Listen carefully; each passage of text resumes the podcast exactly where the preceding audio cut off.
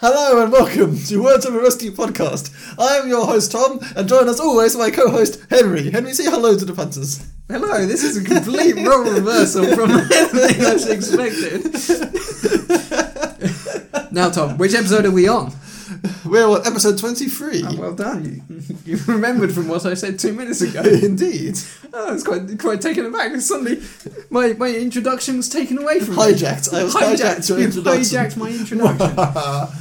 Keep you on your toes. Least Yes. I'm unpredictable today. unpredictable. Well, let's see if you become any more unpredictable once we get some whiskey into you. So, t- Tom, Yes. as you have provided the whiskies, whiskies, most importantly, Plural. for today, would you like to do the introduction? Yes. So when I was in Devon, I want to say Devon. I think I'm in Devon. Please correct me if I'm wrong. Um, I don't last know. I year, wasn't there. Well, no. Um, I uh, picked up some whiskey taster little bottles from the Dartmoor uh, whiskey distillery.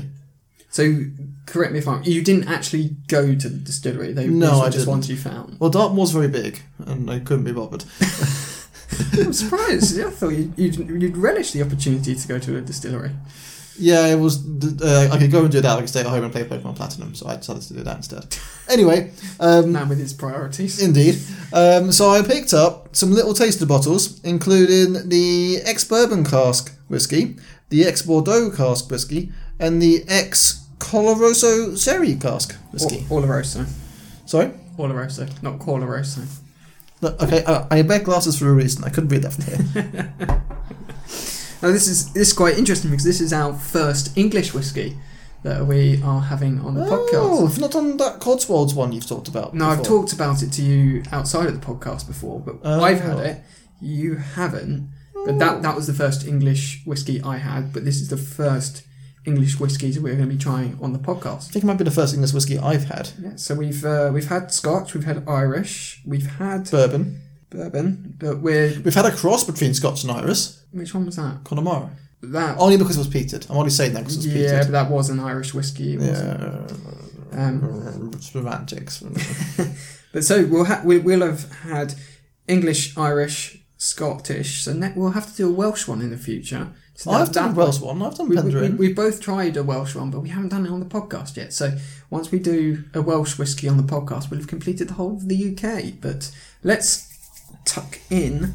So I'm suggesting we start with the bourbon cask first of all. But before, we What? What do you cra- before? before we get onto the whiskey. I want whiskey. I'm going to change it up a bit again. oh, I'm oh gonna do-. I'm This is gonna- revenge. This is I'm going to do the trivia before we do the whiskey. Okay, okay. So, Tom, as you might know from previous trivia, uh, the main ingredients of whiskey are water, yeast, and barley. Of Mhm. course, can be other grains, but for malted whiskey, it is malted barley.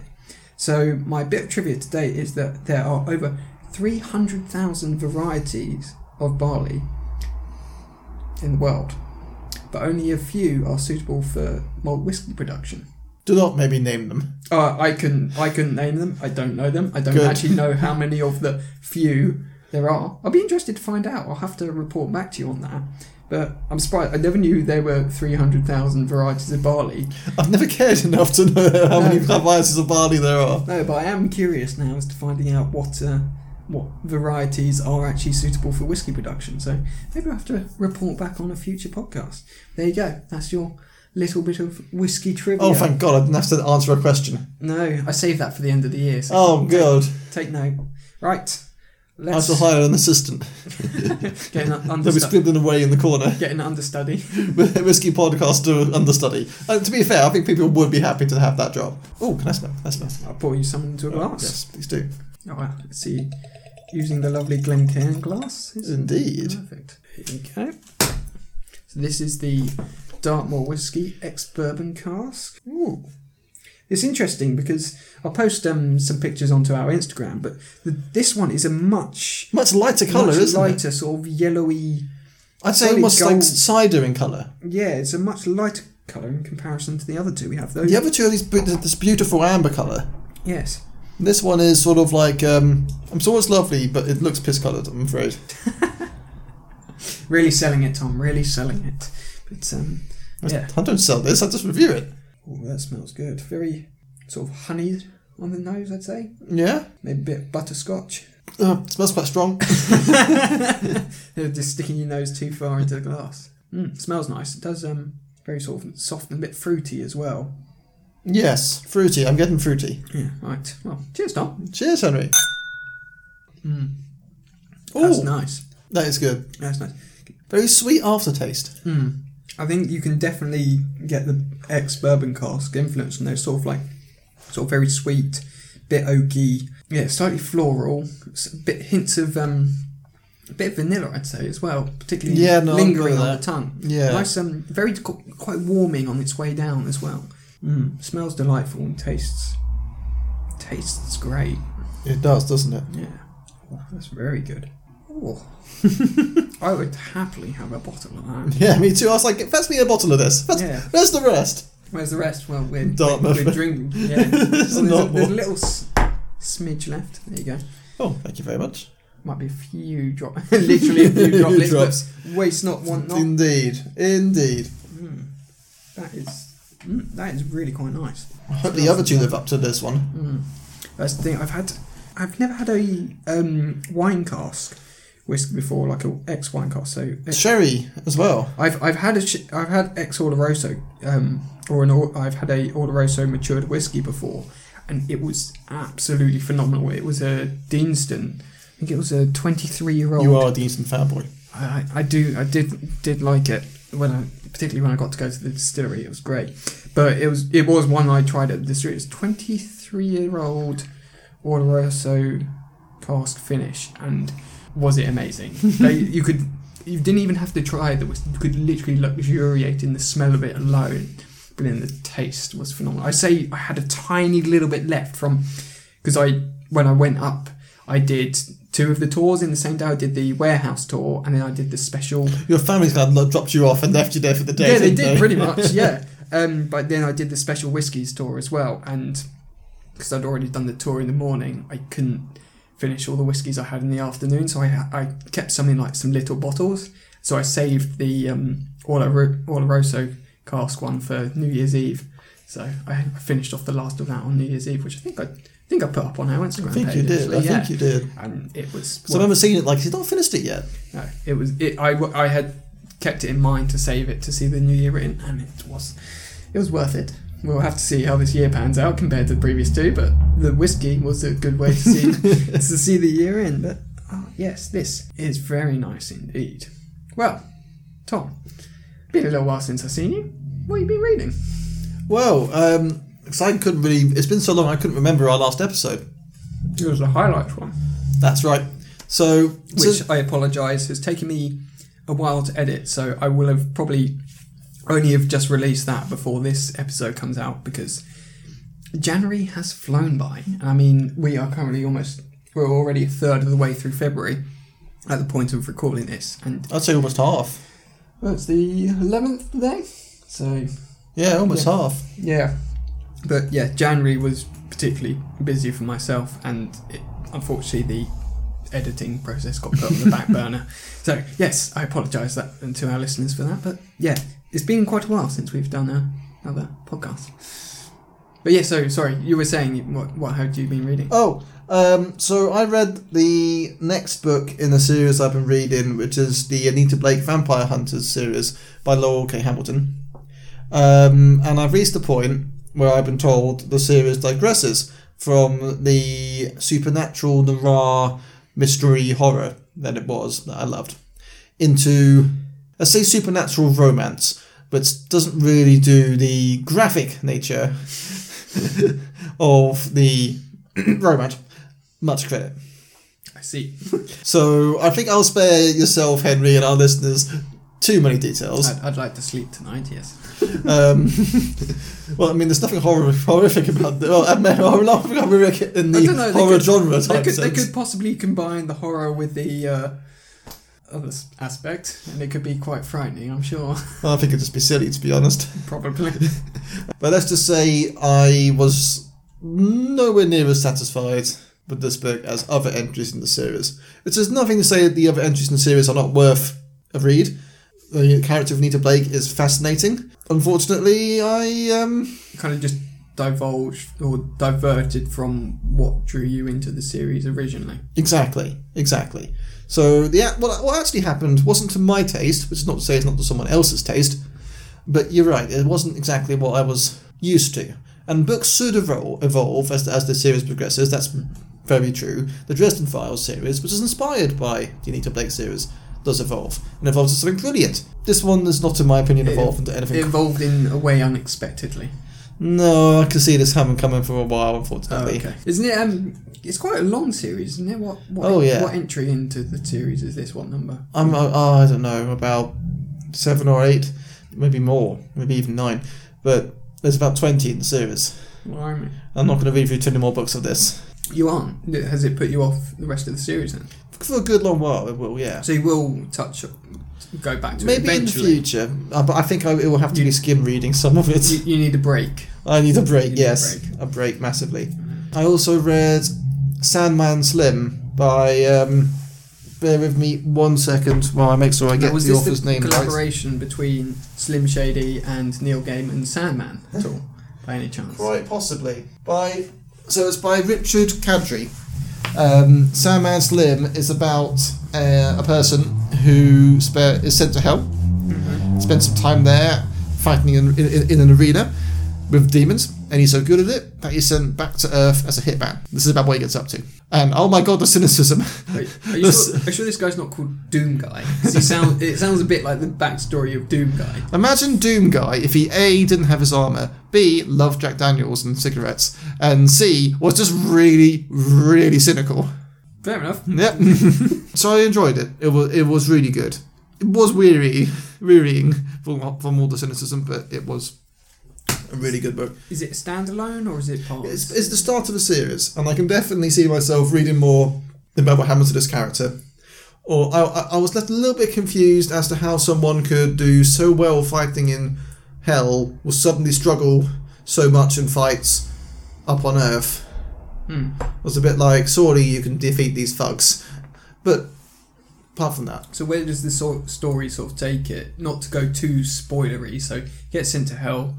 Does well in these arenas. He's sent back to Earth as a hitman. Where does it kind of go from there? so he wants revenge on the people who sent him to hell in the first place. So he um, goes after them. But like most good revenge stories, it doesn't go quite the way he planned.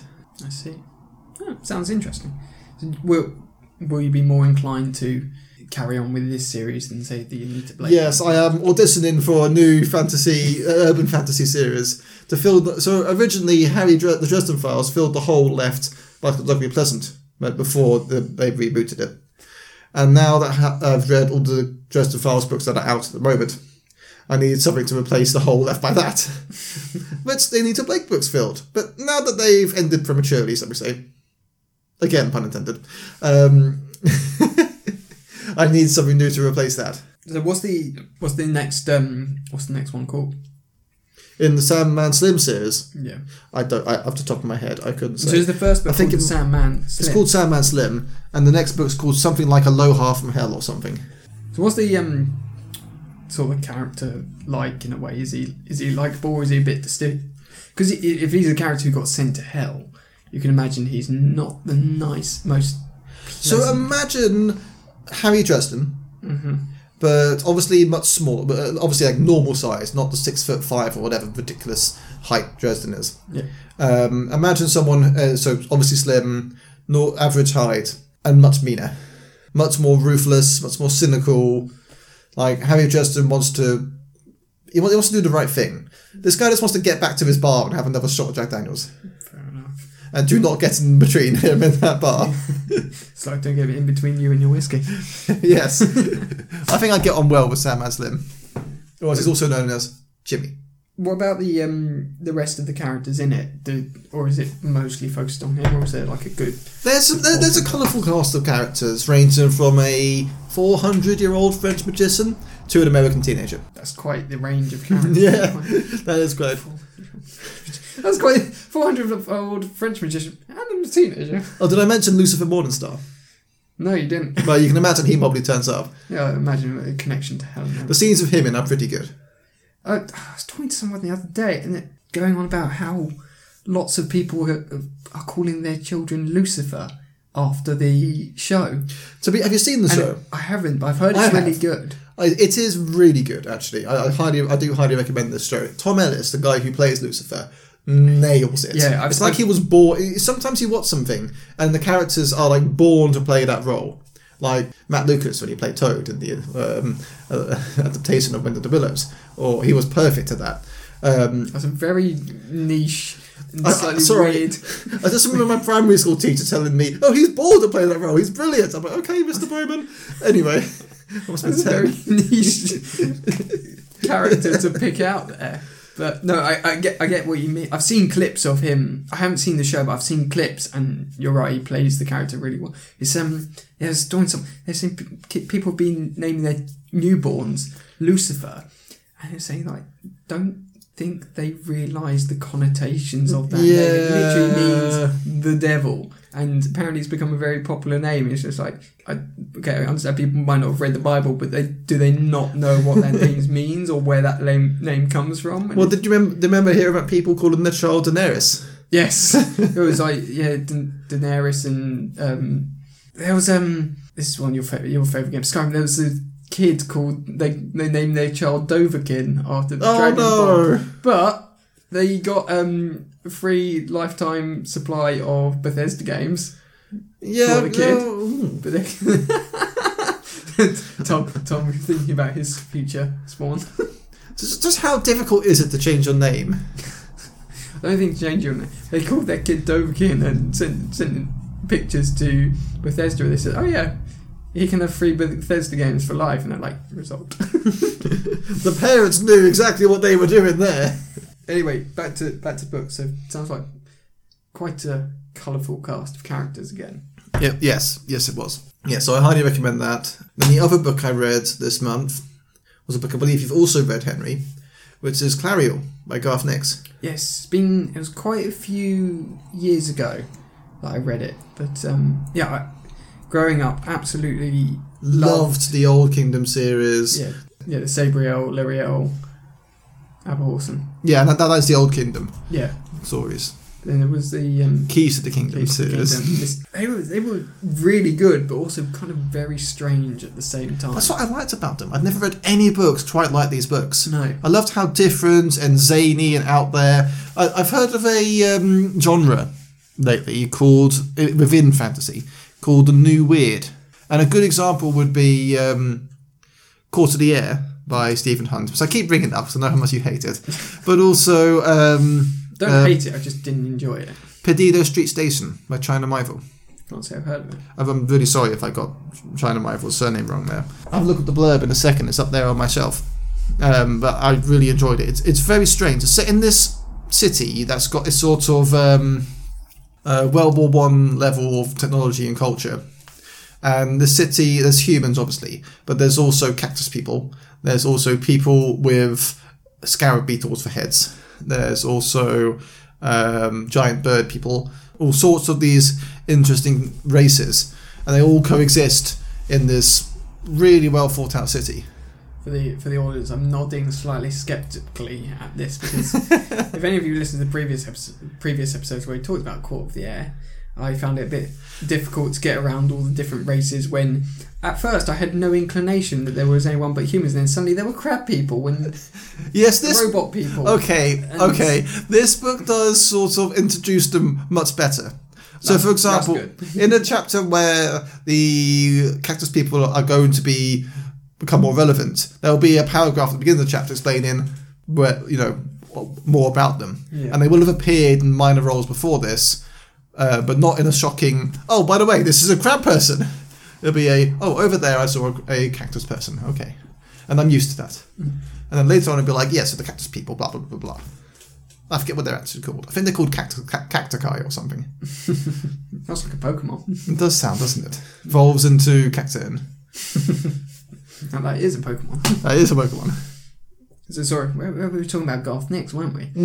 it's going back, trying to get back on track. Yeah, so yes, because I, I read the lo- I haven't read any of his books for a while. I think Clariel was actually the last Oh, book of his I did read. so this is Coming one. back. This is a book Garth Nix wrote in 2019. Oh yes, you've, called ta- Angel Mage, you've talked about this one before. which I highly recommend. I think you've had you've had it on. We've discussed it on the podcast before. I'm pretty sure. Must have. But yeah, no, I think Clariel was the last last one of his that I read. Remember, because it's um prequel, isn't it? It is a prequel, yeah. the um, Old Kingdom series because there's a, a character or um, antagonist who shows up in that. We don't really find out too much about. That's They right. Hint on it in the Old Kingdom series, but going to this prequel in Clariel, it be kind of they begin to unveil her backstory a bit more and her connection to the main character Yeah. and yeah, it was it was interesting, but it, I don't think there must have been because I remember finishing it and it felt like there was more. I think there must have been another one released since. Um, they released a another book, a sequel to Abhorsen, Which was Golden Hand. Golden Hand, yeah. But I feel like there should be should have been another one after And Clariel. one second. Oh no, it's just he wrote another Sequel, uh, prequel, prequel, but don't completely different. completely different.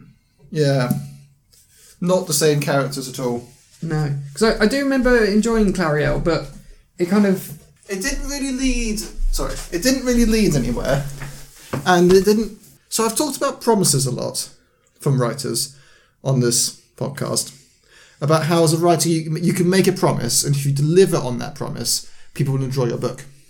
But if you make a promise with and don't deliver, then people won't probably won't enjoy your book.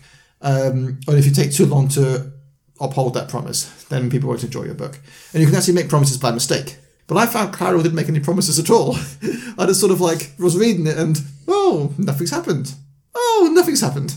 Oh, nothing's happened. Oh my god, violence! Yeah, it took. I'm, I'm trying to stretch my memory back a bit. I remember it did take a bit of a build up, and then there was.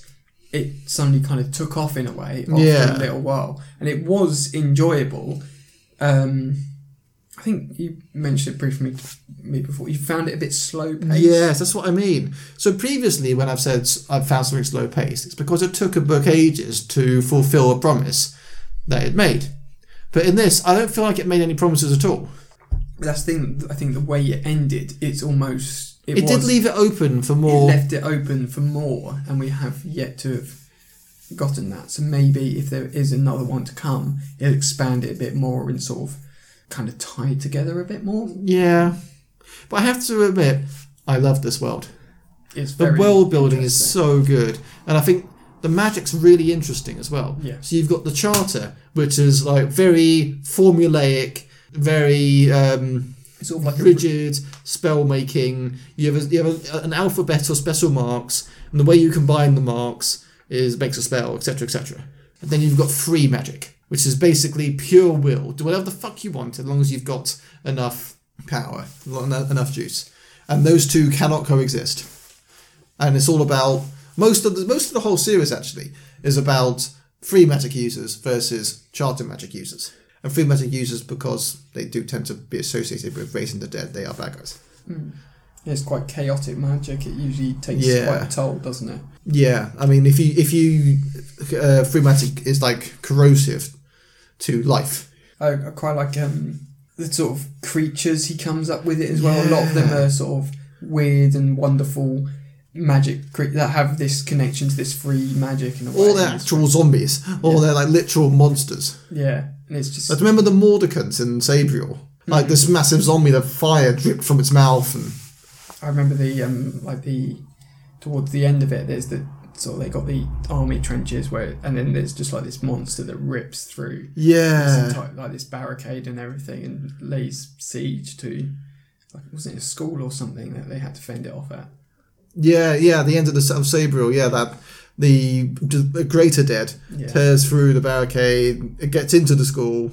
I have to admit, all these other earlier Garth Nix books, even though it's been over 10 years since I've read them, uh, the key moments of the novels, I can remember some sometimes the specific lines from these scenes because they were so um, memorable, so interesting. But I finished Clariel last week and I can't tell you much of what happened. No, that's the. I'm I'm trying to think back to it now, and I I can kind of vaguely remember the end.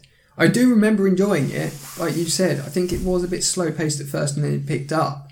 But I am kind of struggling to really pick out key. It sort of felt like because Garth Nix is a much better writer than this, uh, and it sort of felt like he wrote Clariel sort of like on the side, sort of like, oh, I'm enjoying my life, I'm enjoying my life. Oh, fans want more, publishers want more. Do, do, do, do, do. There you go. Leave me alone. That's what I sort of felt like. May- Maybe I have to go back and revisit it. But then again, he's a really good writer, so we still enjoyed it. So if we're honest, didn't we? Both enjoyed it. Yeah. We both got through it. So regardless of any faults I may be moaning about, I finished it. Yeah. Um, It, and it, it would just be like I said. It kind of way it ended. It'd be interesting to see him have a prequel to the sequel. yeah, I'd like to see a part two because it. I mean, right at the end, I don't know if you remember this, he referenced places in the world of Mm. this, which we haven't seen in any of the other books. No. I'm quite interested to see, oh, where's this? Because he references a rift across the land, and beyond the rift, the charter fails. Oh yeah, I completely forgot about that. And that would be so cool to have a book about set on the frontier of the rift, where everyone's like, oh yeah, if you go over there, all this magic that's kept you safe, gone. Here be dragons, kind of thing. It'd be dragons. Literally, they're in the Yeah. setting. Like, that would be so cool. Mm. Oh, I completely forgot about that aspect. See, now you've said it, I completely remember. I remember it. I completely up until now I've forgotten about it. Yeah, I, I haven't read a Garth Nix book in ages. I really should. And what a name as well, Garth Nix. I remember pretty reading an interview. I think it was at the end of one of his books, and he's like, "Is your name really Garth Nix?" He's like, "Yes, yes, it is. it's not not a pseudonym. It is actually my name." Anyway, before we Time for the next whiskey. on. So this time we are going on to the Ex Bordeaux cask. Oh. Oh, you can spell this one much more strongly. Oh, It's almost um feels almost like deeper, richer Yeah. than the other ones. The other one was quite really sort of leapt out at you, whereas this feels almost quite heavy on the nose. Very again, very pleasant though. Almost slightly um Wood? I want to say I can Yeah, oaky. Yeah. heavy sort of heavy almost heavy like golden syrup, you know, like when you tip golden syrup from the spoon, it's sort of like sort of the heavy consistency. Thick.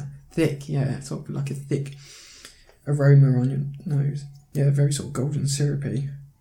And we've got um, I've we've got a couple of you picked up a couple of cards, didn't you? For um, Yep, not that one. it's another one. There we go. How would they describe? Um, no vanilla. Yeah, no, I, I can get that. Yeah. Mm, that's right. Well, here we go. Second one. Cheers. Again, it feels almost heavier, darker, richer. It does Oh, definitely right. feel. Quite nice. Almost um, I don't know. I feel like it's some like dark chocolate or something would go very nicely Yeah. with this. Or um, I almost feel like I was expecting a smokiness because it was so heavy. mm, well, what did it say here? Toffee, creme brulee, and marshmallow on the palate. Finish Mm. long honeyed. I think I could agree with the long honeyed. Yeah, real nice um, sort of sweetness lingering on the tongue.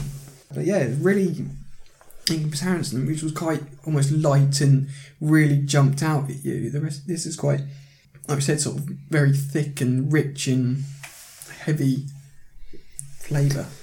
Am I going my, my whiskey whiskey nerd here? Got to become an expert somehow. Mhm. What way to do it rather than try all of them? Got to catch them all. Got to try them all. Mm, that is that smells delightful as well. Doesn't it? I prefer the smell of this one, but the taste of the last one. Interesting. Yeah, it's, it is kind of like a really nice, rich aroma. You again, like I said, you can really sort of luxuriate in it. You're just like, just I don't even need to. I don't even need to sip it yet. I'm just really enjoying that rich flavour or rich aroma rather. That smells delightful and tastes very good as well. It does. How does that compare to the last one, though, Henry? I don't know. They're both. I own both. Have easily have them both again. I think. I think I might have to agree with you. That sort of. Um, I felt like I, I was able to pick out a bit more of the flavours of the other one. which Yeah. I quite like. I agree. the Sort of the uh, um, yeah, with with the other one, I, you could almost pick out more individual flavors. Whereas this one, lovely flavor still, but it's sort of more like it says. I'm just getting the long, sort of very nice honeyed finish, and sort of it's nice, but yeah, aroma for this one I would say is fantastic. But I think I Mm. possibly agree with you. I think I prefer the taste of the other one, but re- regardless, or both are good. they are both very good, aren't they? Yeah. So was Clariel the last last book you read then, or is That would be the most recent. Yep. most recent? Yeah. Well, um, What have you been reading then, Henry? well, I won't bore you too much with the first two books I've read because I went back and read two books we've actually I've actually brought up on the podcast previously. Actually, one of them was the very f- well, well, two of them, the two of them were actually some of the first books we ever mentioned on the podcast. So in our very first episode, we did a highlights reel of uh, books we'd read that year. And Ryan Holiday by any chance? Oh, how did you guess? yes, yes. It was actually the first book I read. This obstacle is the way. Do you, are you, are you going to read that every January now for the rest of your life? Not not every January, but it it had been. So I originally listened to it as an audiobook, and I enjoyed it so much I went and bought the book. But I hadn't actually read the book, and of course, there's no difference between it and the audiobook.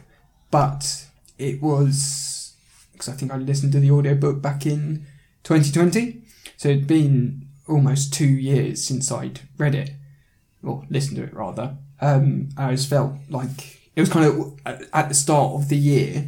It was the perfect time to re-read it, and it's it was it's quite a short book. It's only 180 pages, and I just thought I could probably read this quite quickly. I know I'll enjoy it. I know I'll get something from it, and I mean I've discussed Ryan Holiday before. I I love how he perfectly articulates his points with great case studies and backs it up with evidence and really um, demonstrates his point so well. But it was kind of the it was sort of this book I needed to read at the start of the year, or to Yeah. kickstart the year because I kind of have a few goals and aims that I'm trying to accomplish this year, and I needed that. Drink sort more of- whiskey. drink more whiskey. Yes, I needed that stoic philosophy to remind me that the whiskey is the way. whiskey is the way. Whiskey is the you way. should write that book. You should Yeah. write that book. Uh, I'll, I'll, tra- uh, trademark pending, uh, patent pending. Q and A section, uh, FAQs. What did I do? Drink more whiskey. What about this? Drink more whiskey. How do I solve life problems? Drink more whiskey. but Can uh, confirm. I've tried it and it works. But yes, I've gone on enough about how I enjoy Ryan Holiday's books before. But it, it, it was kind of something I felt I needed to reread at the start of the year. And again, I, I will.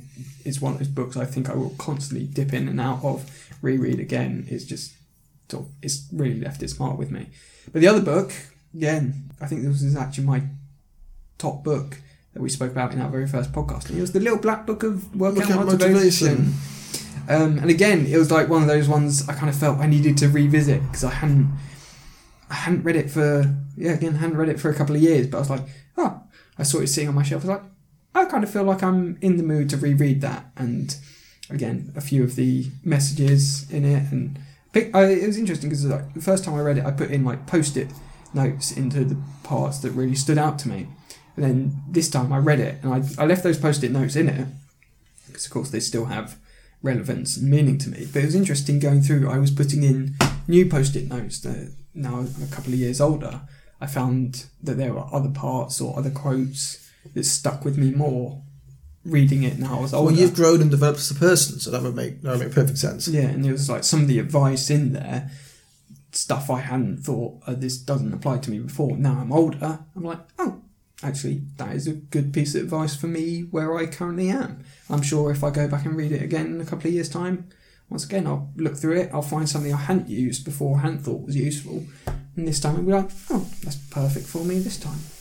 And so it's yeah, it's interesting. Like a couple of the little exercises um, and like planning methods he uh, Mike Matthews recommends in that book, I've um, sort of reassessed what I I jotted down for those originally. I've sort of I jotted them down again to see if they'd changed, and yeah, it was quite in a, in a way. Reading these two books were quite helpful and almost therapeutic, and just very easy reads. Neither a long. I think they're both only both under two hundred pages long each, but I was kind of at the start of the year. I was in that mood where I needed. I think they were useful for me to reread, particularly with sort of what I aim to try and achieve this year. But um, yeah, I've kind of only ever, I've only read one other book since then. I, like I said, I've had quite a busy January. But book I have read, fantasy, changing up the genre from philosophy and stoicism, all that stuff, and self improvement, is one of our favourite authors, Joe Abercrombie. Joe Abercrombie. The well regarded, well praised on this podcast, Joe Abercrombie. And so this is the sequel series, the is it Age of Madness? Yes, I believe so. Age of Madness sequel series to the First Law trilogy. It's called A Little Hatred. I am really looking forward to seeing what Henry says about this. Well, uh, first of all, thank you very much for telling me to read the prequel, uh, sorry, the spin-off series. So it really improves It the really experience.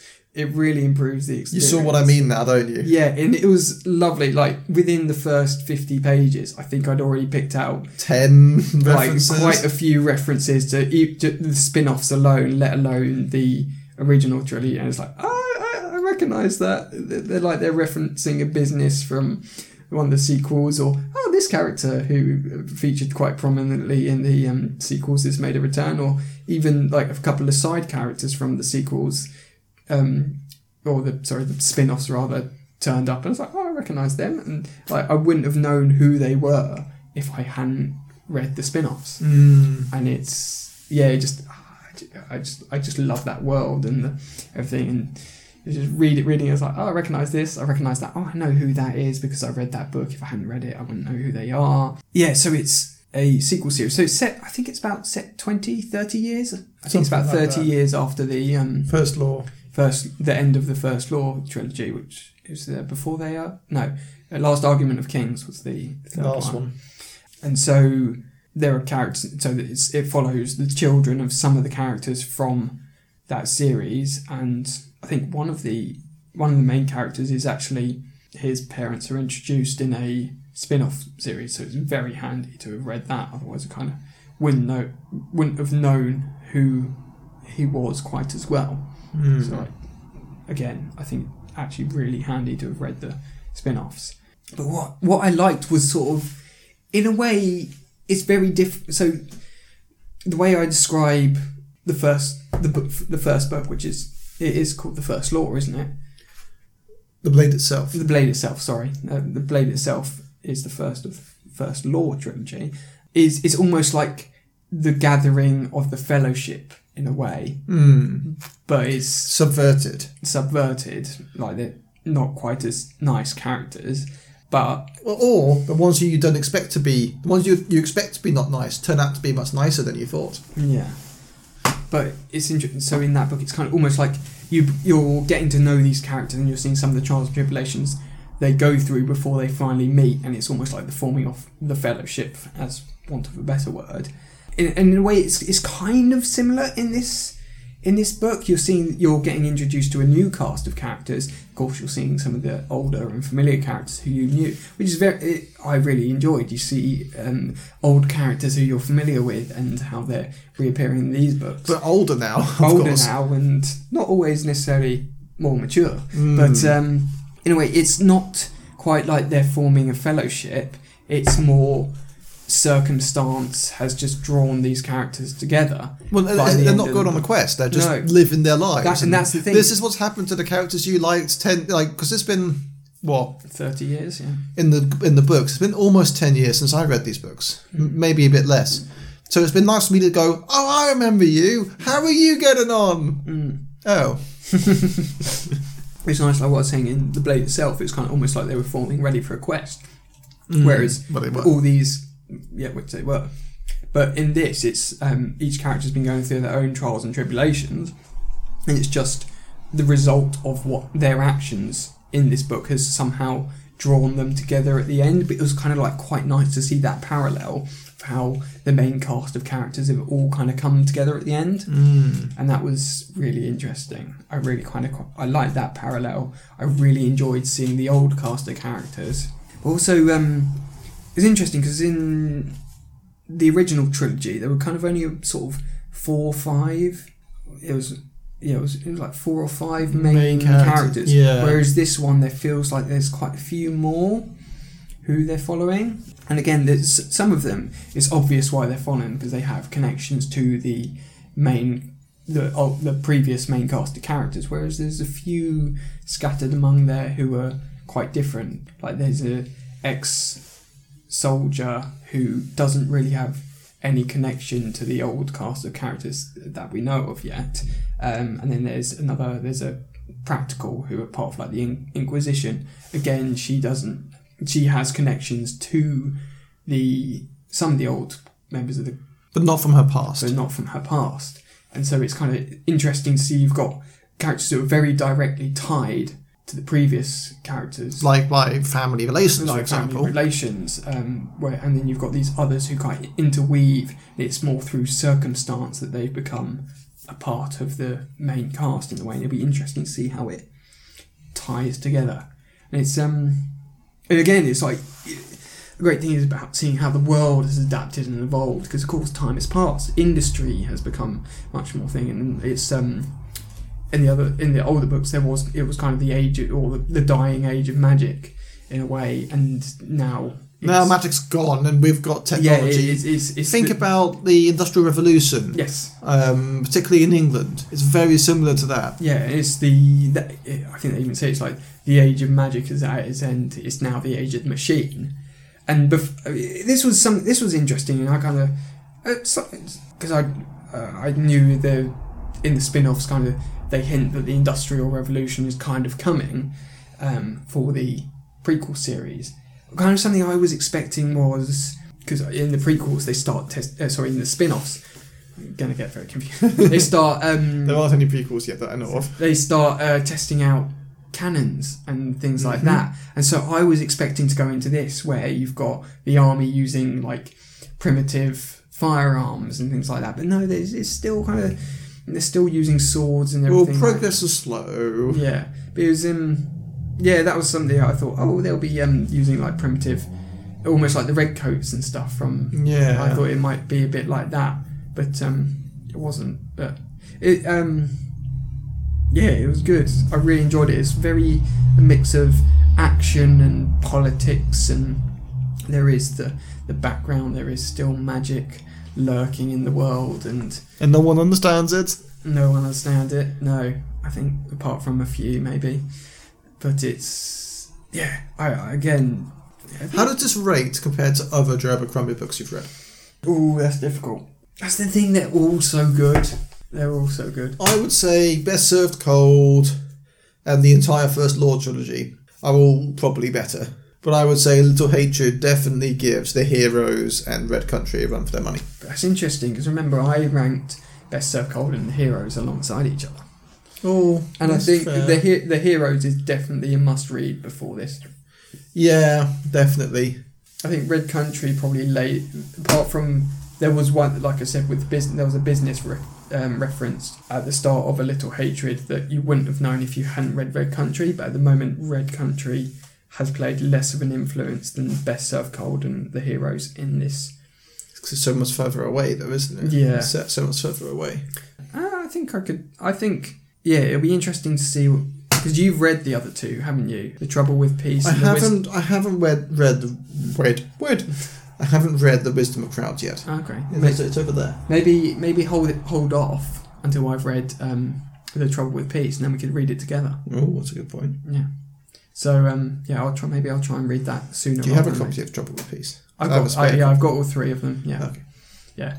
I missed out on getting my hardback copy of um, A Little Hatred, so I didn't as because I hadn't They're such nice covers. That's the thing, because I didn't start reading the first Law trilogy until A Little Hatred had come out, and of course, because I loved it so much, I then bought the other two in hardback. By but by which point I'd missed out on getting the hardback version of A Little Hatred, which is a shame because I've got the main trilogy and a nice ten year anniversary I have hardbacks. in I have them in paperback, but they've got this lovely like fake parchment style cover that I really like. So I'm quite happy with my editions. Mm. I got the really nice 10, 10 year anniversary ones though. Well, I suppose. So I'm quite happy with those. But oh, again, absolutely fantastic. But the way he Oh, this is another thing that Joe Abercrombie does so well. Right. Is his is his Am I wrong? you're not wrong. No. But is his constant shifting what he does is he does these chapters where it's a every few paragraphs is a He shift- switches to a different character. he switches to a different character. And so in this one, it's like a It's not like how it's done in Dune, mm. where it's almost jarring. No, This is like how- very well done. It'll be like a character runs down a street and runs past someone, and then the narrative will switch to the person that they ran past, and that that person will run up and push someone, and then it'll switch to the person he pushed, and so on and so on. And it makes the whole scene. It, it's always the scene's always very chaotic, like a battle or a riot or something, and it really captures the chaos and the all the energy that would be going on in such a such an event. Really really well and it's probably unlike anything that you've ever read is it? Yeah, yeah, and he ju- he just does it so well. So like in this particular example, I won't go too heavily into spoilers, but there's like almost like a see i couldn't remember if this scene was in a little hatred or the trouble with peace so i'm glad you've you've reminded me. Um, it's almost like a there are some prisoners who have been captured, and it's going along the line of prisoners, and each each prisoner only gets like maybe three four paragraphs dedicated to them, but the way he describes how they got into that situation. He even gives a little bit of their background. You feel like even in these few paragraphs, you've got to know these characters, and then he switches perspective, and you've got the next character, and you find out how they got there, what they did before, what how they ended up in this situation, and it, it's literally each each character for this just this one chapter only has maybe like a page devoted to them. But the way if that but the way he writes it, you feel as if you know this character's entire story, how they got to this point, what the passed on. And it's just so well done. Mm-hmm. I've never seen another writer do it quite to this perfect manner in a way. And he's done it in his previous books. And he's had it was I think it was mostly in the um, the heroes though first picked it out in, and it was so well done there. And you're like, how can he keep doing this? And he does. He's done. I think it was in the heroes, the Red Country, and now a little hatred. He's done this style of swapping characters' perspectives. You think, how can he do it again?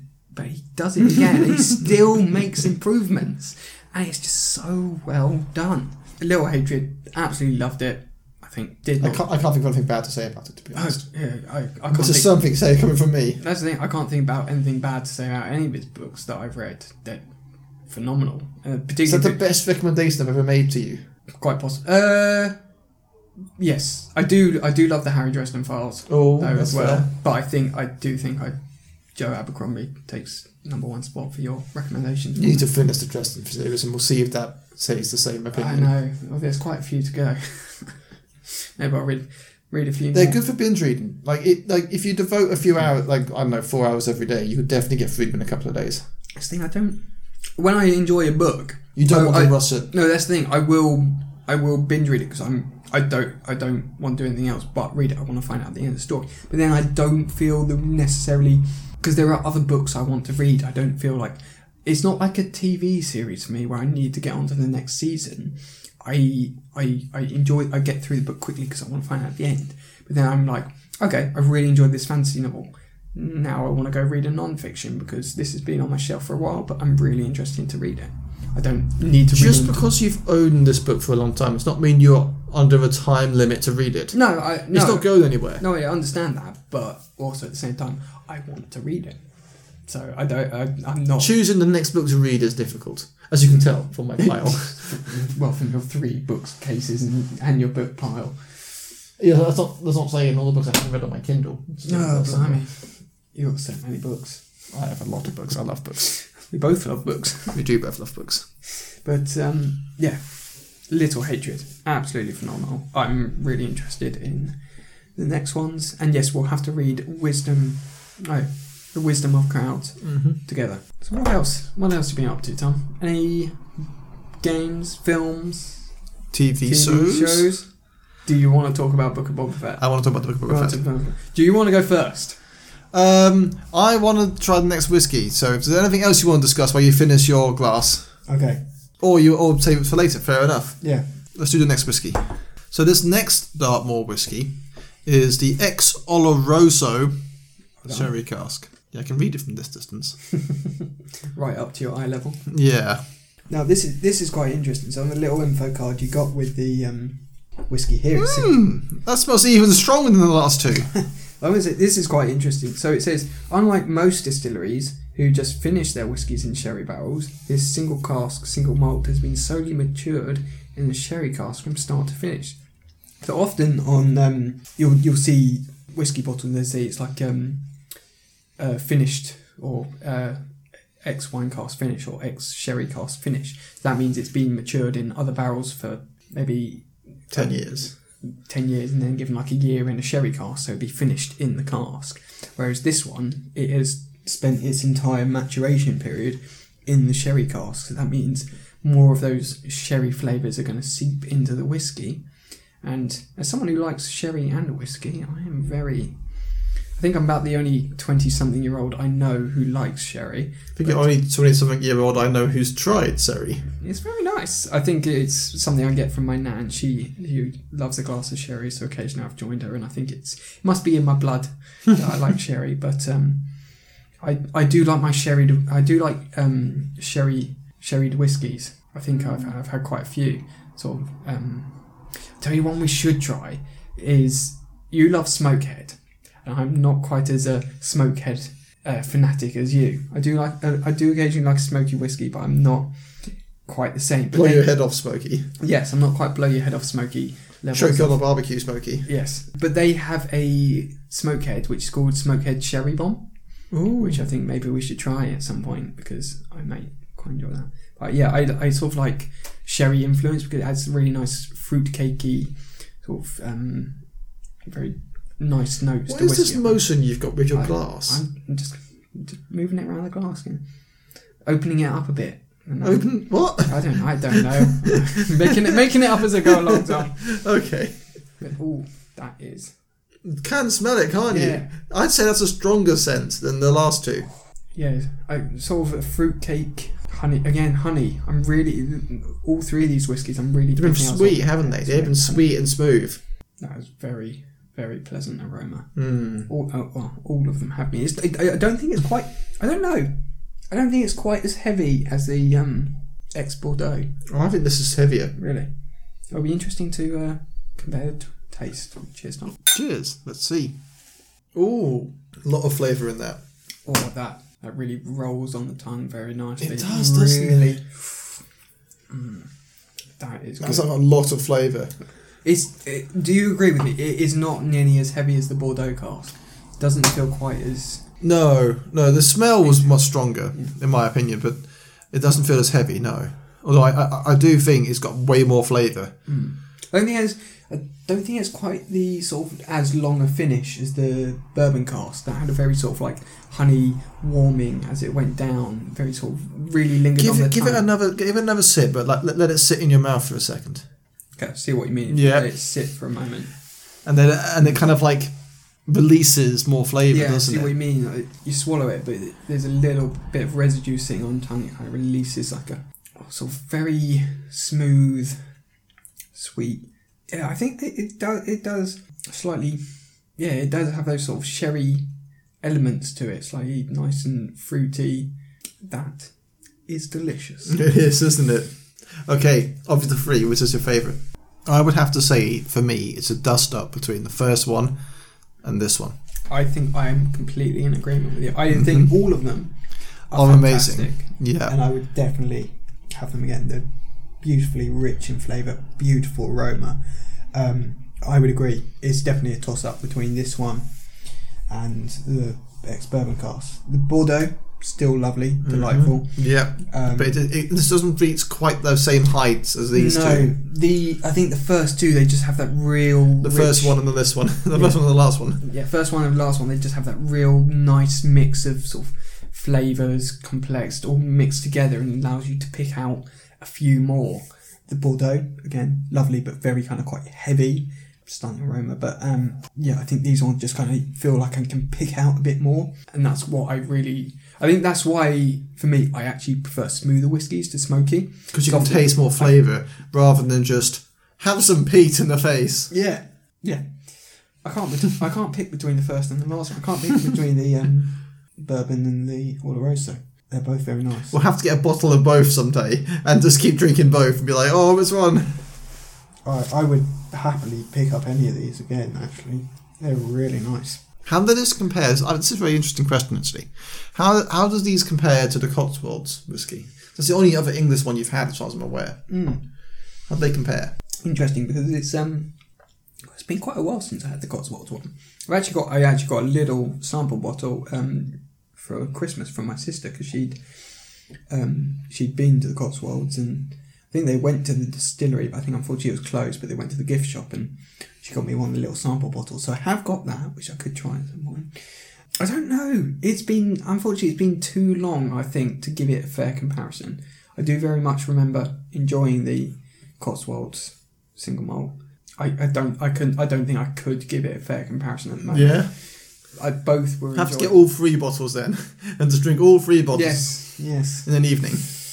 Oh, that would make for an interesting evening. anyway, I think I'm going to finish up my last bit of the Bordeaux. I'm going to savour the Oloroso. Anyway, Back to the Book of Boba Fett. thank you, Tom. You're welcome. What did you think? Well, of course, I loved it. Obviously, it was amazing. Went to pick up a glass and took Half the table with it. so I, I loved it. There were bits and there were bits that were just so cool. Without going into spoilers, it's so worth a watch. It's definitely it, it definitely is amazing. That being said, my problem is that they have taken Boba Fett, rolled him in Disneyness, stuffed him full of Disneyness, and it's, it's like Mickey Mouse sh- ate him up and shut him out. like he is so Disney now. He is like uh, Disney has done what they normally do. They take a character and now he's become uber PC. They can't possibly have an anti-hero. Oh no, Disney doesn't do anti-heroes. Name one Disney anti-hero. Disney doesn't do anti-heroes. We'll ignore Mulan, the Disney princess with a kill count of thousands. But anyway, no, really, the avalanche scene. How many Mongols does he kill? quite a few. Exactly. Anyway, but, uh, moving on from that, Disney doesn't do anti-heroes. But Boba Fett is one of the biggest anti-heroes to Darth Vader. Literally. It, it, it was a bit jarring to see this character who, in the, all of his thousands of comics and novelizations and you know cartoons or whatever, who's going around being like, "Oh, I'm a ruthless, badass bounty hunter," to be like, "I must help these people. I'm doing this for honor." And I'm like, "So who are you again?" We've uh, yeah. But apart from that, there are loads of really, really cool scenes. But what did you think, Henry? I see you want to say something. I have to admit, I was disappointed. Well, in, in the whole, the yeah, whole thing. It was not. This is strange. Like you didn't like something that I did like. Yeah. Well, this Um, is weird. It feels kind of strange. Yeah, we role reversal. Yeah, I'm I- not loading. I Actually, I was. I didn't hate it, but I can't say, oh my god, it was such a good show. It was okay. Unfortunately, I have to give it an okay. What were your problems with it? Okay, so like you said, Boba Fett has been built up through sort of the Star Wars culture to be this badass bounty hunter, and The main characters in Return of the Jedi were afraid of him. There's a scene I remember when Chewie goes, "Ah," whatever noise Chewie makes. And get a sound clip of that. my throat is not up to doing the Chewbacca sound today. and, and Han Solo goes, Boba Fett? Where? Like, as if this is really bad news. Like, you know, Boba Fett was a bad guy. yeah, he had a If bit of pres- he- prestige to him. Yeah, and he, and if he if he could have killed Luke Skywalker, he would have. He points guns at Luke Skywalker. He's not a good guy at all. If he had any honor, what was he doing among the Jabba the Hutt in the first place? Like literally, they they end Mandalorian season. Spoilers for end of Mandalorian season two. He walks into Jabba's palace and Shoot somebody in the face yes, and then goes and takes the throne. of a crime lord. He kills more people in that end credit scene. Spoilers here, I'm afraid. He kills more people in that end credit scene than the entire first three episodes of his own TV show. Maybe even more. I can't remember because he's barely in the next two. Spoilers again. Sorry. Um, okay, spoiler free. Um, yeah, I- just it's mixed because there were some moments where okay, I'm actually really enjoying this. This is cool. Okay, this is quite a this is a pretty cool action scene, and then there are again it's the he's he is he's set up to be the badass bounty hunter. And there's no bounty hunting, and he's not much of a badass in this show. And then there are just certain parts of it where characters just make stupid decisions I think sometimes the director makes silly decisions. There are characters in it who just don't fit. I'll get on to that in the spoiler section because I, I have a mini Oh, you guys, it looks like you've got a headache. Allow me to take over. Right. I think from a cinematic perspective, if you want some big, high budget Star Wars action, this series has got it. If you're a big fan of character development, or these characters in particular, to be honest, it no, the series has not got it. If you were hoping the Book of Boba Fett was going to be Boba Fett's story, it's not really it. If you were hoping, oh, I want more big budget Star Wars shootouts and CGI things. Oh yeah, this has got that plenty. There is action, there is adventure. It's just not really the same characters as you're used to It's from Star Wars was. Legends. It was not what I was expecting when they announced Book of Boba Fett. No, no, that's right. No. So if we go properly into spoilers now, what what is there anything in particular you would like to rant about? Get it off your oh, chest. I've got so much I want to run. Oh, here we go. Henry didn't enjoy Okay. it. Okay, Henry So rant it's, time. so it's seven seven episodes long. Indeed. Okay, so first episode we see how he escapes the Sarlacc pit. Indeed. Something we've wanted to know for ages, Indeed. and that was awesome. Yes. Love that. Although it's a little bit like, oh, there's a very conveniently placed stormtrooper, but anyway, beside the point. Mm. But then it also goes on to show how he was kid- captured by Tusken Raiders, Yep. how he was their prisoner for a while, but then how through events he became integrated as part of their culture. And the first couple Obviously, of episode two now, I think. yeah, this is part of episode one, part of episode two. I actually really enjoyed that part. I really enjoyed these flashback scenes where we got to see actually Flesh out the Tusken flesh out Raiders. the Tusken Raiders. Because in all make- other Star Wars media, there's kind of like random antagonists you have to deal with when you cross the desert. Oh no, some random desert people want to kill us for no reason. Yeah, and it was actually fascinating to see them fleshed out, and it was really well done. I really enjoyed that. And then we got to episode three. Episode three took a fucking nosedive Oh. because, well, they in- so they'd introduced. Firstly, they'd introduced this badass, or who looked to be a badass Wookiee bounty hunter. Black Chrysanthemum. He's actually in the comics as a sometimes ally, sometimes enemy of Boba Fett. There's a reason why in the episode in, in this episode Boba Fett's like talking to him as if they know each other, because in Legends they do. They've worked together. They've worked against each other. Hmm. And Black Chrysanthemum, he is vicious. Like he will tear things apart because he's a Wookiee. Like there's a reason why Han says to C-3PO that Wookiee will tear off his arm if he loses. Black Chrysanthemum will tear off his arm whether he wins or loses. He is a dangerous Wookiee. But then you go and have a fight, uh, unexpected fight scene between Very out of the blue, wasn't very it? out of the blue fight scene between a half naked Boba Fett and So I didn't need to see. No, No, offense to Black- Morrison. Black Chrysan- Chrysanthemum, Black Chrysanthemum. and it kind of felt very rushed. Um, And also, it was just very much like Black Chrysanthemum is, has such strength in his body, he could tear Boba Fett's arms off.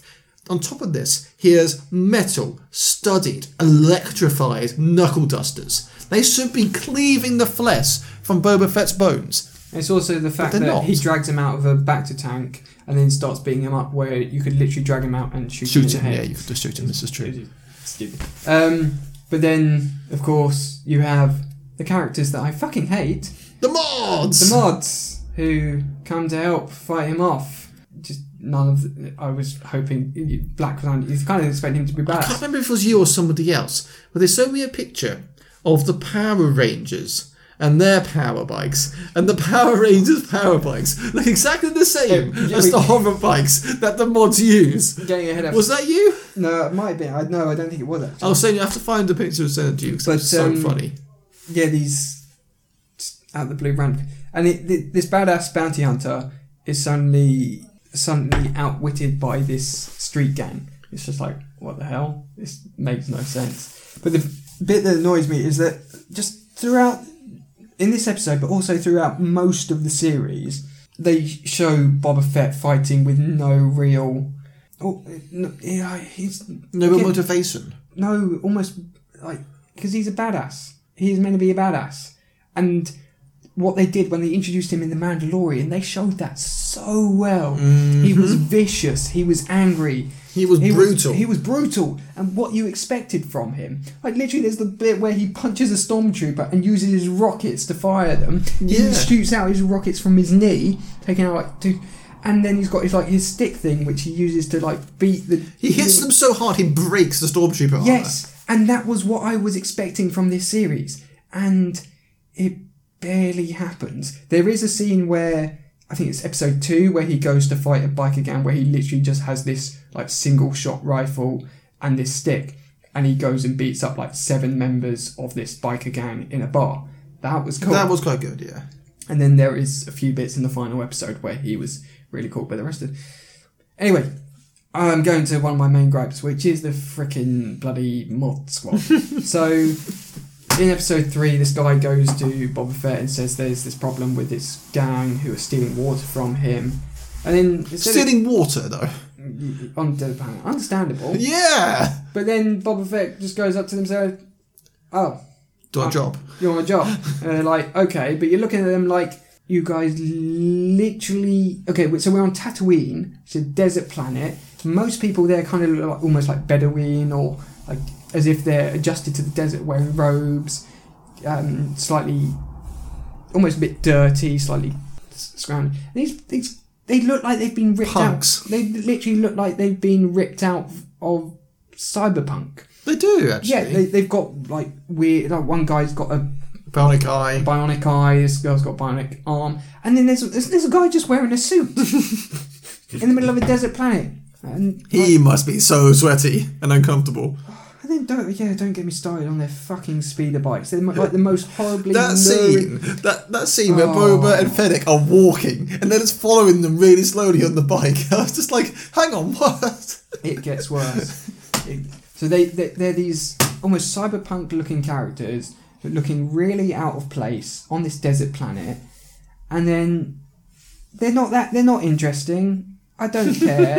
I, don't I care. was really I was kind of hoping Bubble would just get rid of them because they, they look so out of place and I was really hoping they'd be killed instead of the Gamorreans. Oh, that's the thing. When Black Chrysanthemum was take, was trying to fight Boba, and then they suddenly rush in, I was like, "Please kill some of them off, please." Kill. And they all somehow survive. I was just like, "Oh, for fuck's sake! I don't want them in this anymore." Already, I hated them, and they'd only been in for like half an hour. And then episode three, that fucking speeder chase, the slowest speeder.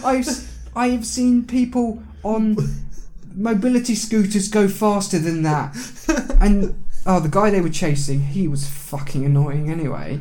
The I was, I was hoping he'd the- crash and die. Oh, no, that doesn't sound horrible, but he is just a really annoying character. such a patronising, annoying character. He not. He, it was like they were trying to make him funny, And and he was. working. It wasn't working. He was just annoying. Again, like um, Well, in the first episode, when he first shows up, and he blatantly disrespects Boba, Boba Fett, and he he just any other crime lord, in any other franchise, or even in Earth history, you disrespect them like that, you're getting sent home dismembered. Yeah, he, he, they literally make a joke about there being the rancor underneath, and he's like, oh, uh," and then it doesn't do anything. I was like, literally just drop him in the pit and let him starve, please. He's already not again like the mods. He'd already pissed me off within like the first thirty seconds. But Boba Fett is taken over as a crime lord, and he says, and I quote in the show, I'm going to rule through respect.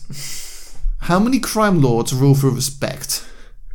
crime lords are synonymous with fear, with brutality, with violence, not respect. How can you be if you're if you're ruling through respect, that makes you a legitimate ruler, not a crime lord. If everyone wants you in charge, you're not a crime lord. So yeah, so then they had that really weird freaking slow chase scene, which oh, just it's horrendous. um, and like, there's the thing you saw like some of the mod squash, mod squash, mod, Mod squads. um, crash their bikes. And again, I was like hoping just please die, go, go out in a ball, ball of flames because you do not fit. I do not like you. And again, it's like the next episode. There was something about that he was using them as his scouts because they get involved in this like syndicate, this war with the Pike Syndicate over their like drug running operation. They're going to stand out from a million miles away. But it, but it's the bit where they're using like the hologram communication and. Bob, Bob is there's the guy with the modified eye, and Bob is like, "Keep your eyes open." Oh, sorry, eye. And then it's like, sorry, I didn't mean to be offensive. And you're like, what? What? oh, that was such a poor joke, and it just fell so flat. And it's really weird. They're like, they're quite well. Two of them are like quite well spoken British. Ah, and in the last episode, one of them they're getting shot out, and one does this like when he pulls out his blaster, does like a little, Little spin. spin. And I'm like, oh, for fuck's sake, just kill them off, and they don't get killed off. I hate them. Kill them. Off. Literally, season two, Book of Boba Fett. If there is one. I'd like to say my modes were legitimate. Your modes are just I don't like these guys. No, I don't. They don't fit. It's because they don't fit and they don't work. They're not interesting. I don't care. They don't fit into this Star Wars. They fucking kill them. Literally, Book of Boba Fett season two. Kill them off screen. Just say, oh, they got killed in an explosion. I'd be fucking happy. Um, what about like a really gratuitous violent scene when we see all die? no, I, I don't care for that. Just, just I, they don't deserve the screen time. Okay, okay, that's even Um, that's worse. But then it's it's just like stupid. This I, I am going to go on to the stuff I do like about the series, then it's just like stupid things like He needs to get this out of his system. Okay, there's, there's two more things.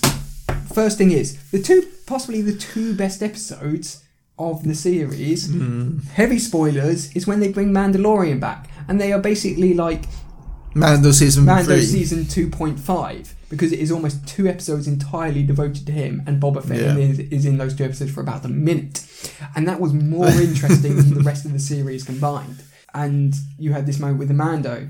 You had a dark saber fight. You had Luke and Grogu and Ahsoka and great Star Wars fan service but not Boba Fett. but not Boba Fett. And so that is a slight gripe because they were the, probably the two best episodes in the series without the title character in it.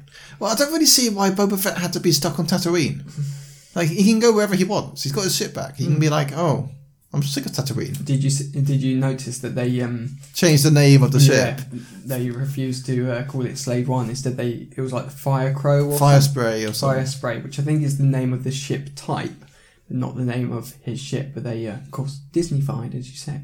They can't call it Slave One. I don't know.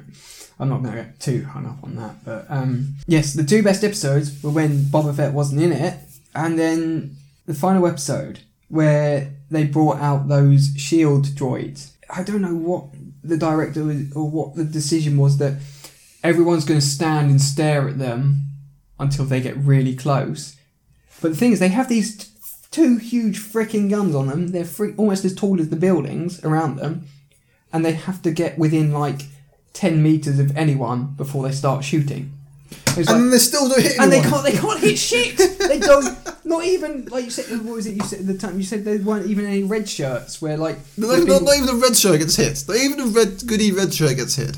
Ah, The random aliens who turn on them Yes. earlier in the episode kill more people than the Scorpion droids. Yes. And It was freaking ridiculous. And then Boba Fett and Mando were literally having a talking tactics, right, standing right next to one as it's trying to shoot them. And You're they're, like, not bothered. no. Oh dear. Okay. I, there, there are probably there are probably more bits I'm going to think about. Why did I not mention? Right, good bits, Good bits. good bits. Cinematographics. C- cine- cinematography. Like like the, the really cool big budget action scenes. The Rancor. The the Mandalore the Mando Bros. Cad Bane. Cad Bane. The introduction of Cad Bane is like literally you you see this silhouette in the distance. I saw the meme. It's like the one of Leonardo DiCaprio sitting in the tra- chair. He's like, it's, I know that guy. I know that guy. It's Cad Bane.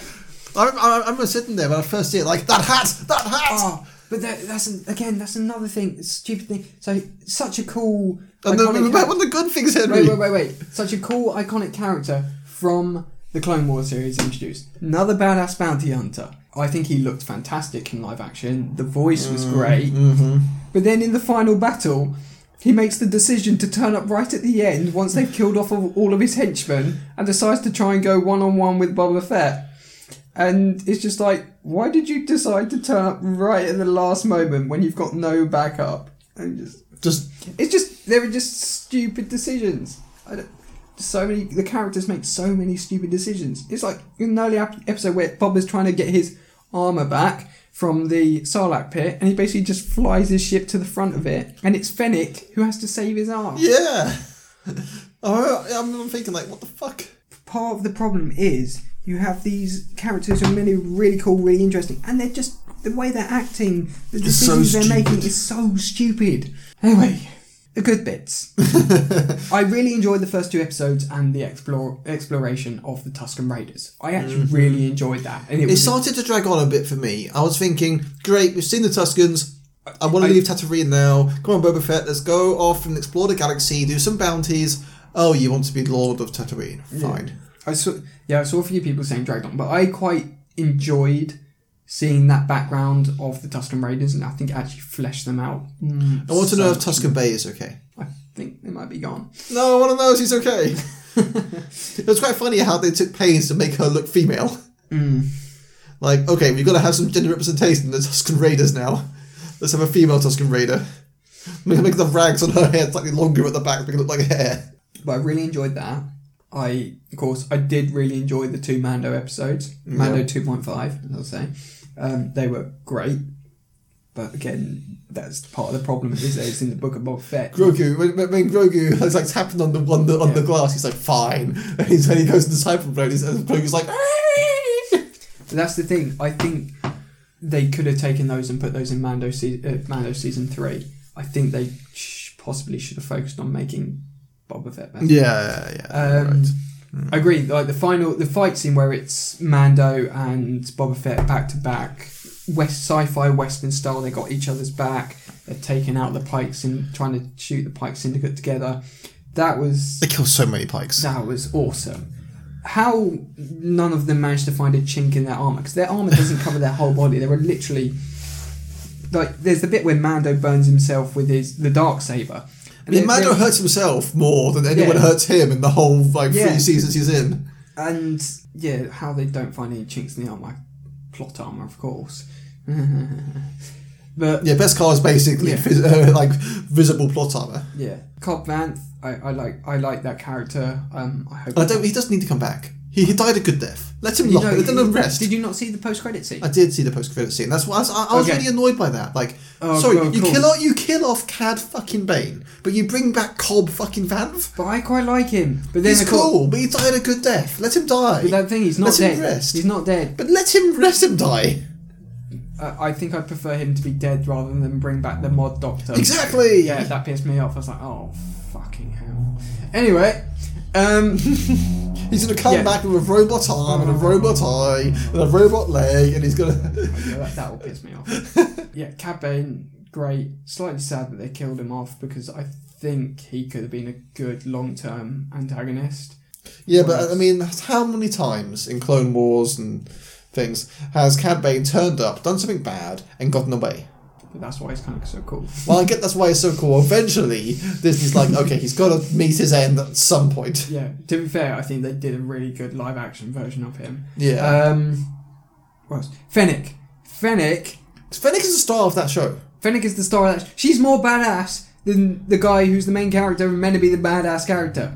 Literally, To be fair, if Fennec was in charge, if you took, if you got rid of Boba Fett and put Fennec in charge of Tatooine, you'd have the whole thing like solved in days. yeah. See, She, she was more. It's, it's a part again. Part of the problem is that you got Fennec, you got Mando, and you got a few others as interesting side characters who are more interesting in this show, more interesting and more badass than Boba Fett, the title character. And I think that is my main gripe Yep. with the show that you have side characters who are more interesting than the title character. His name is in the title. He's barely in the show, and you have other characters who are more interesting. Like literally, when the Fennec takes out the syndicate leaders and the people who betrayed them. That was such a badass, ruthless scene, and that was what I was hoping from Boba. And then just the whole. Uh, give me, she- give me that, but like stretched to a whole season. yeah, I think I've got. Uh, I think I said somewhere I give it a five or six. I think on reflection, I, I'm giving it a four or a five. It it it was okay. It was held up. Risky if you feel we're going to go that low. It was held up. I think by those couple of Mando episodes, but I think they should have been in their own season. It had a good, it had its good moments. And when it was good, they were really good. Like, th- there were we got a glimpse of the Boba we had in Mando, where he was a bit he was ruthless. He was using all of his weapons, his tactics, his his rocket knee, his rocket, his jetpack rocket, his He wasted that. yeah. but we had that glimpse of how awesome he could be, and they nerfed him so hard. Mm. And it was just such a disappointment, and I don't, I don't think they did his character justice. It's nothing. No, I think Tamora Temuera Morrison did, he plays the character well. I just think, unfortunately, it wasn't the best writing or directing. Well, Temuera Morrison himself came out and said that he sort of kept his helmet on and said less. Yeah, that's the thing. Why did he keep taking his helmet off? Every other scene, he was without his helmet, and he looks so much more. Old. No, no. I was going to say when he's got the helmet on, he looks. Oh, he looks so much better. yeah. better. Not to say that Temuera Morrison looks bad, but No, the no, whole, no offense to Temuera Morrison. the whole respect. part of the character is he is this masked badass, Badass, yeah. and it just. It, I, I felt very It, it, it had been hyped up, and it, I think I expected almost too much from it, and unfortunately, I don't think it delivered on what I'd hoped. Hmm. Yeah, God, blimey, that was quite a, quite a rant. Yep. oh, I have strong feelings, Thomas.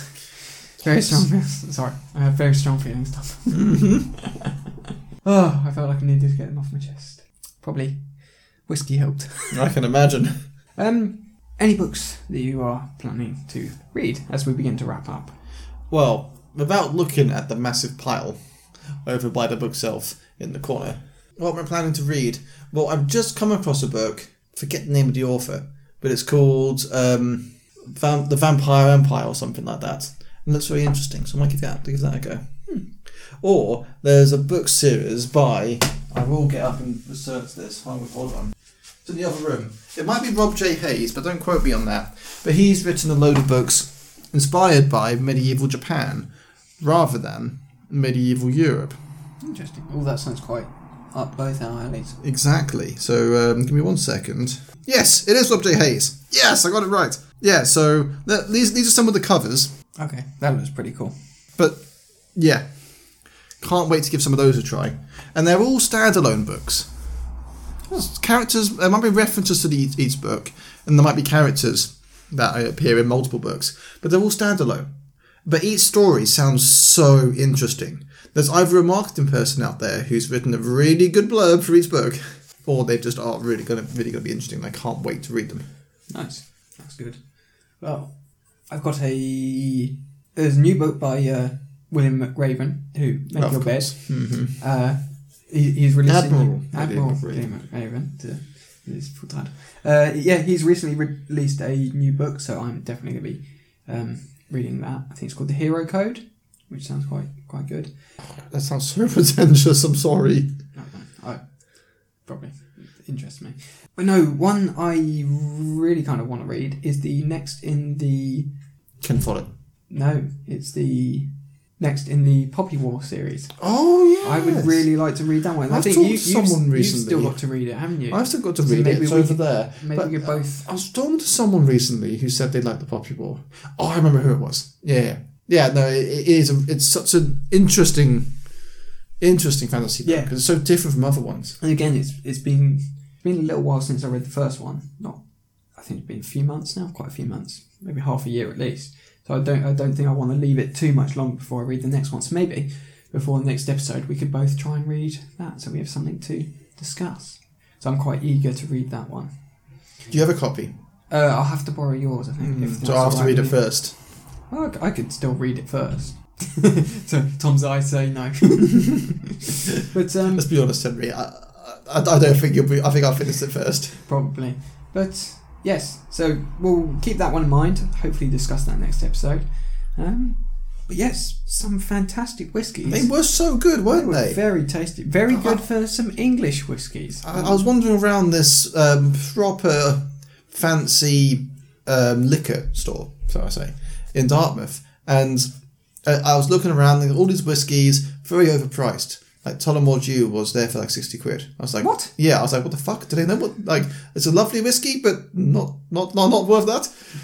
Anyway, so I saw this on itself by by itself, on a shelf by itself, and I was like, oh, it's a local whiskey. So I'll pick this up and maybe we can try it. And actually, for some random local whiskey I picked up, really good.